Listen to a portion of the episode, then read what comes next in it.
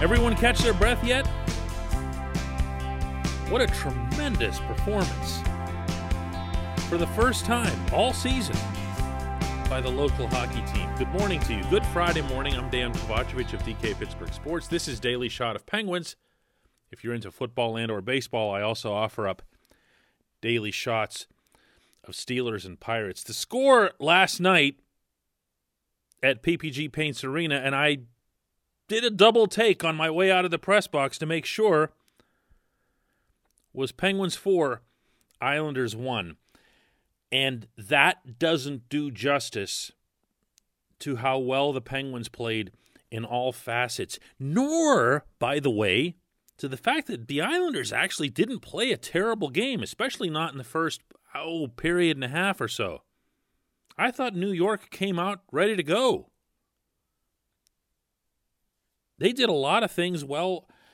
The Penguins just happened to match them. And then the Penguins just kept going. And in certain facets of the game, took over. Did the Penguins begin to build a foundation? No, of course not. It's one game.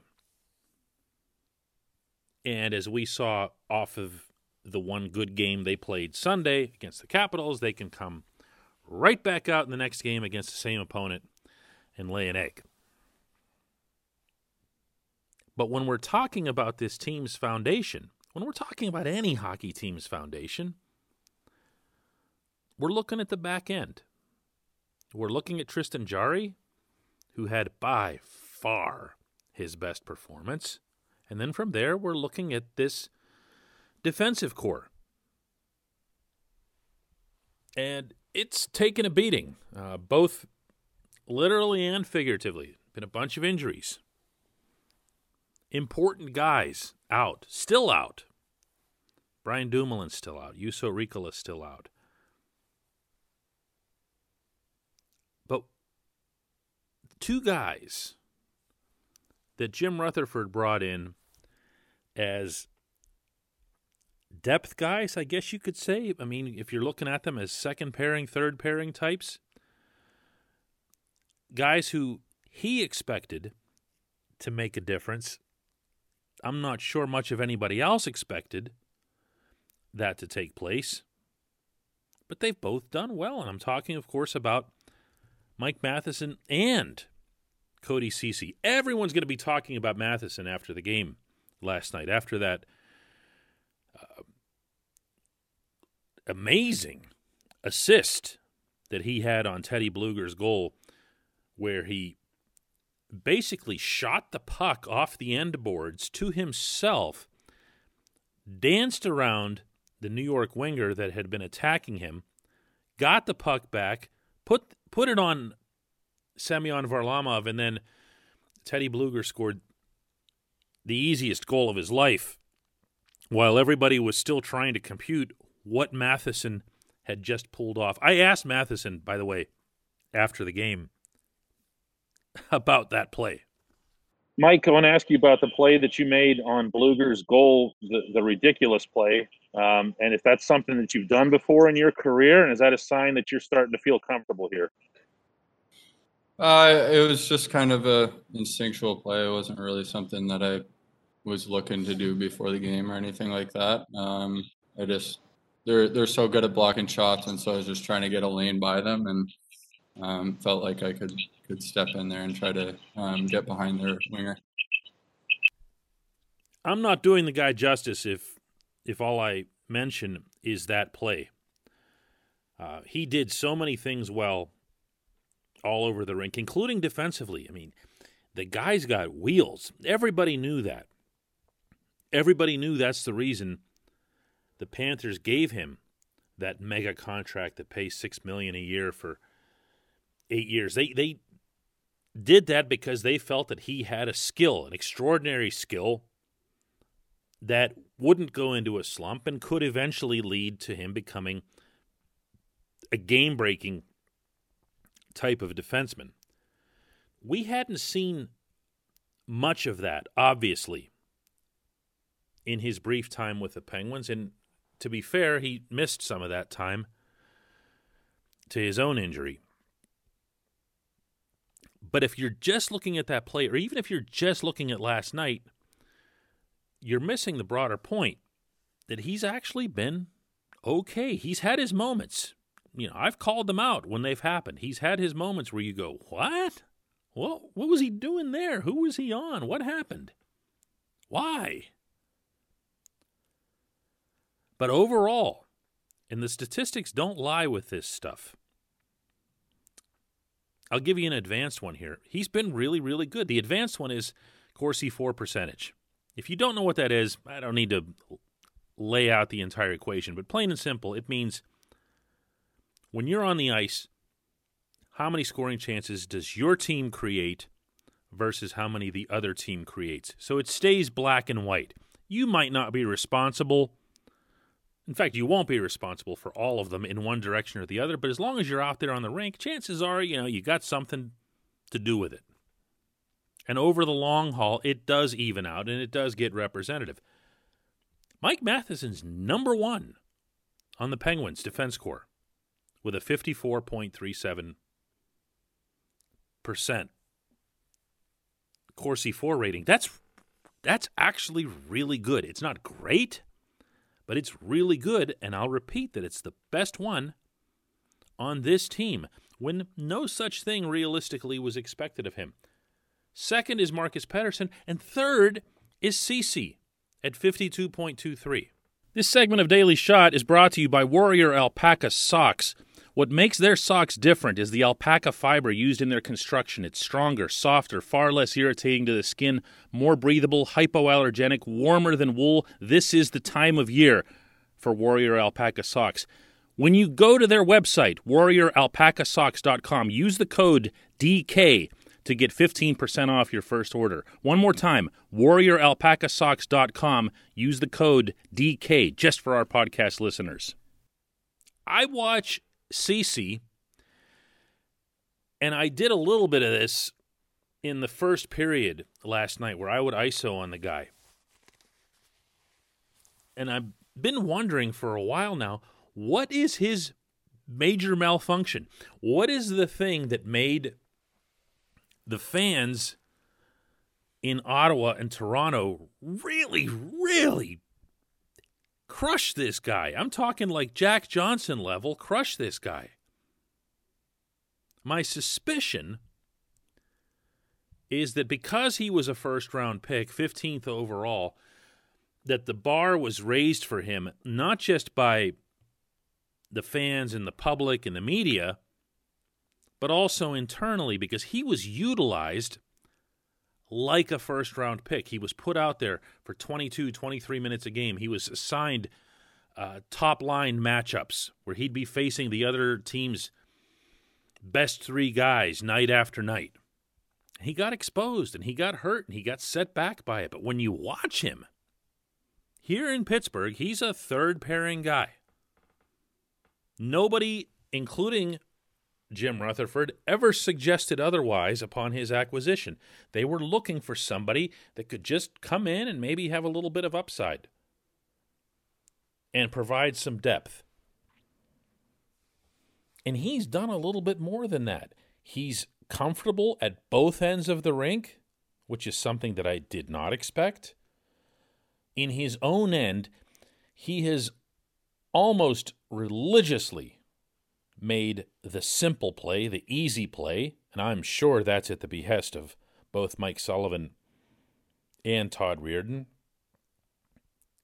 But he's done that without sacrificing who he is or that first round pedigree once he moves up through the neutral zone and ahead up to the point. He's not taking too many gambles in the attacking zone, but he's taking enough. And even then, when he gets the puck and he doesn't like what he sees, he'll just deposit it somewhere safely. He's not going to take a gamble that it's going to come back to bite him.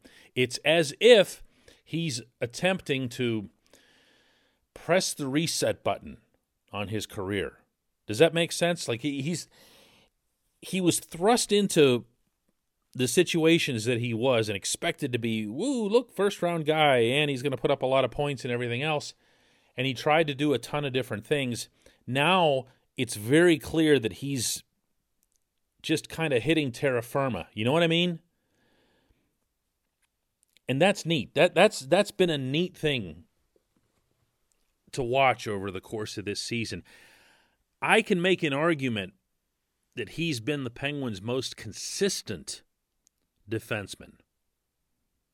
I know it's popular to point to Pierre Olivier Joseph, but if we're being honest here, he's he's had like three or four games, including the one last night, where you kind of go, "Ooh, let's uh, let's take it easy, let's tap the brakes a little bit on him." But Ceci has been pretty much. I, you know what? He had one bad game. I take it back. He had one bad game in Philadelphia, the very, very first series of the year.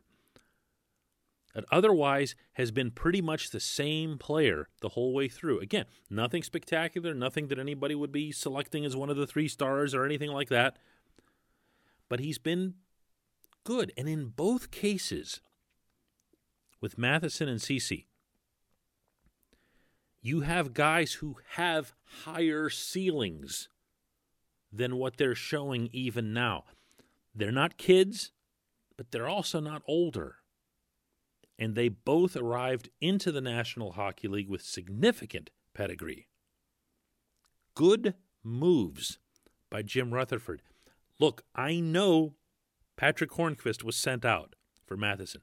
I know that the Matheson contract could end up being one whale of an albatross for this franchise two, three, four years down the road. But I also know that both of these guys can get better. And if this very early launching of their Pittsburgh careers is an indication, could be fun to watch. When we come back, just one question.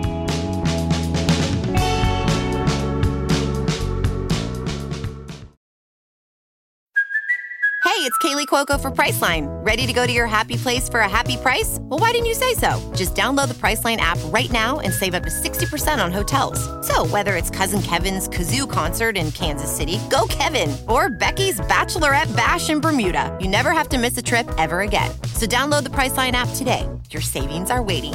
Go to your happy place for a happy price. Go to your happy price, Priceline.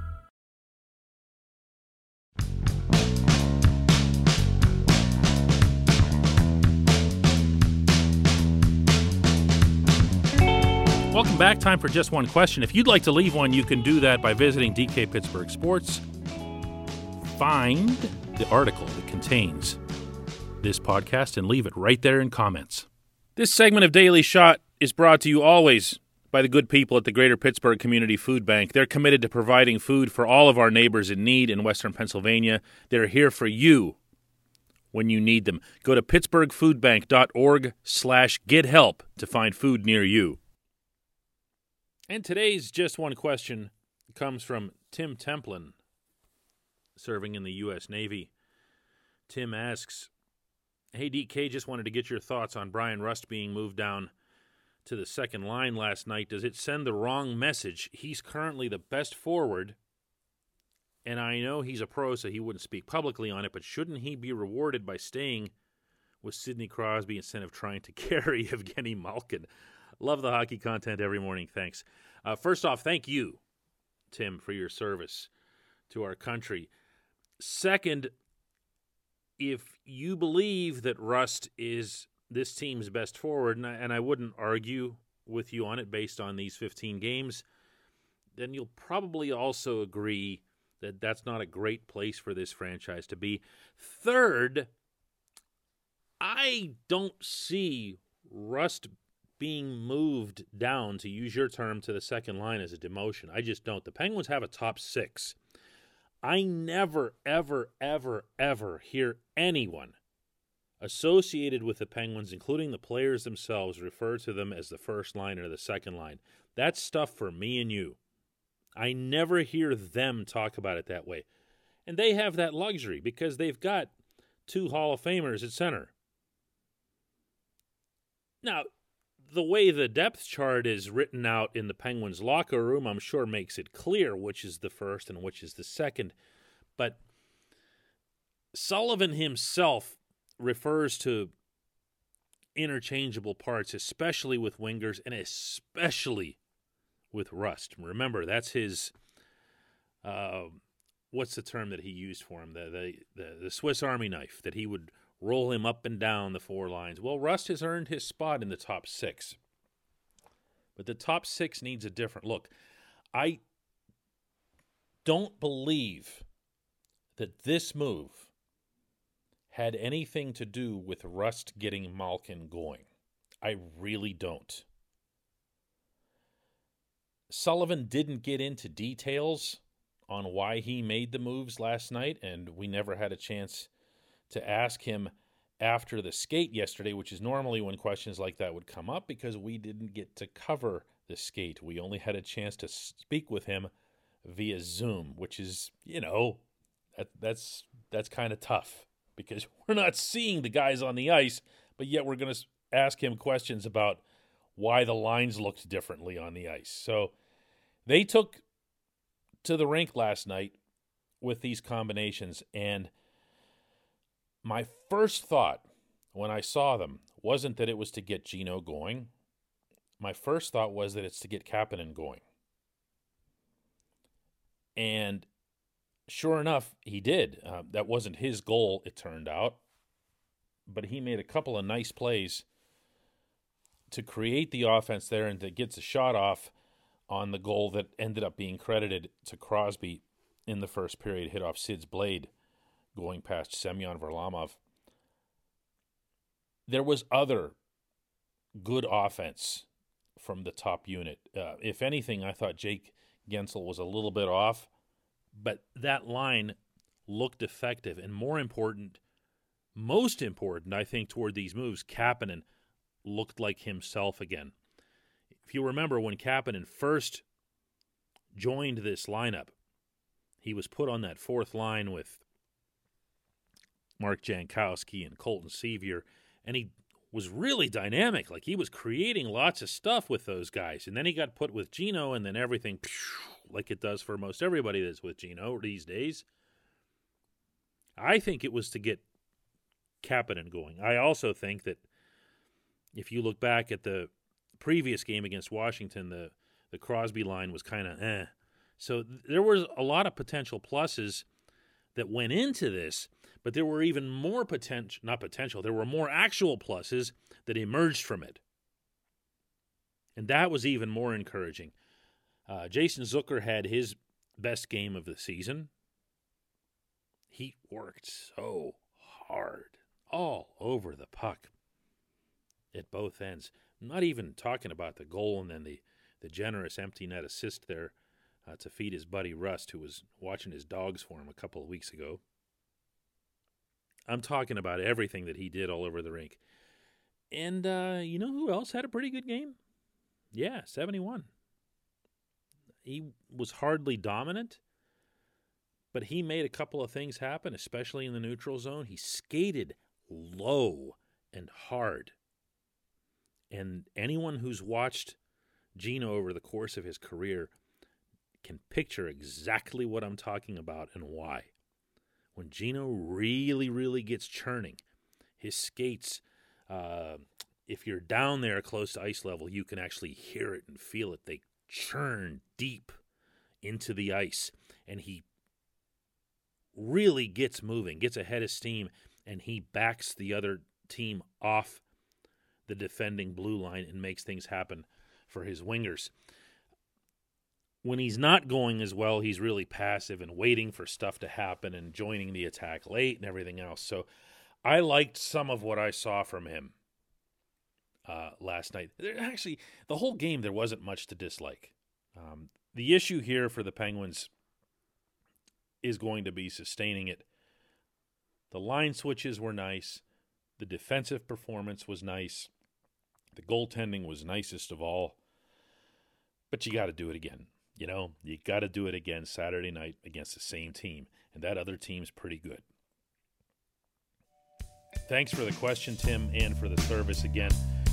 And thanks to everybody for listening to this show all week. We'll be back with another one on Monday.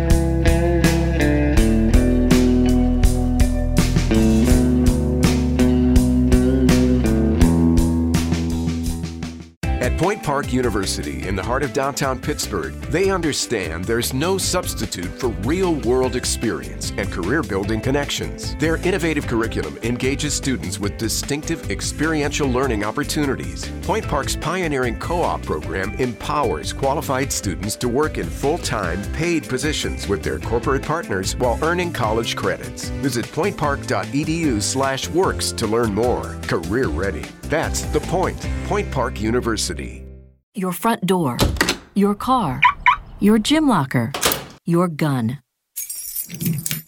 Safety is a habit. Learn more about how to keep guns safe and secure. Visit projectchildsafe.org.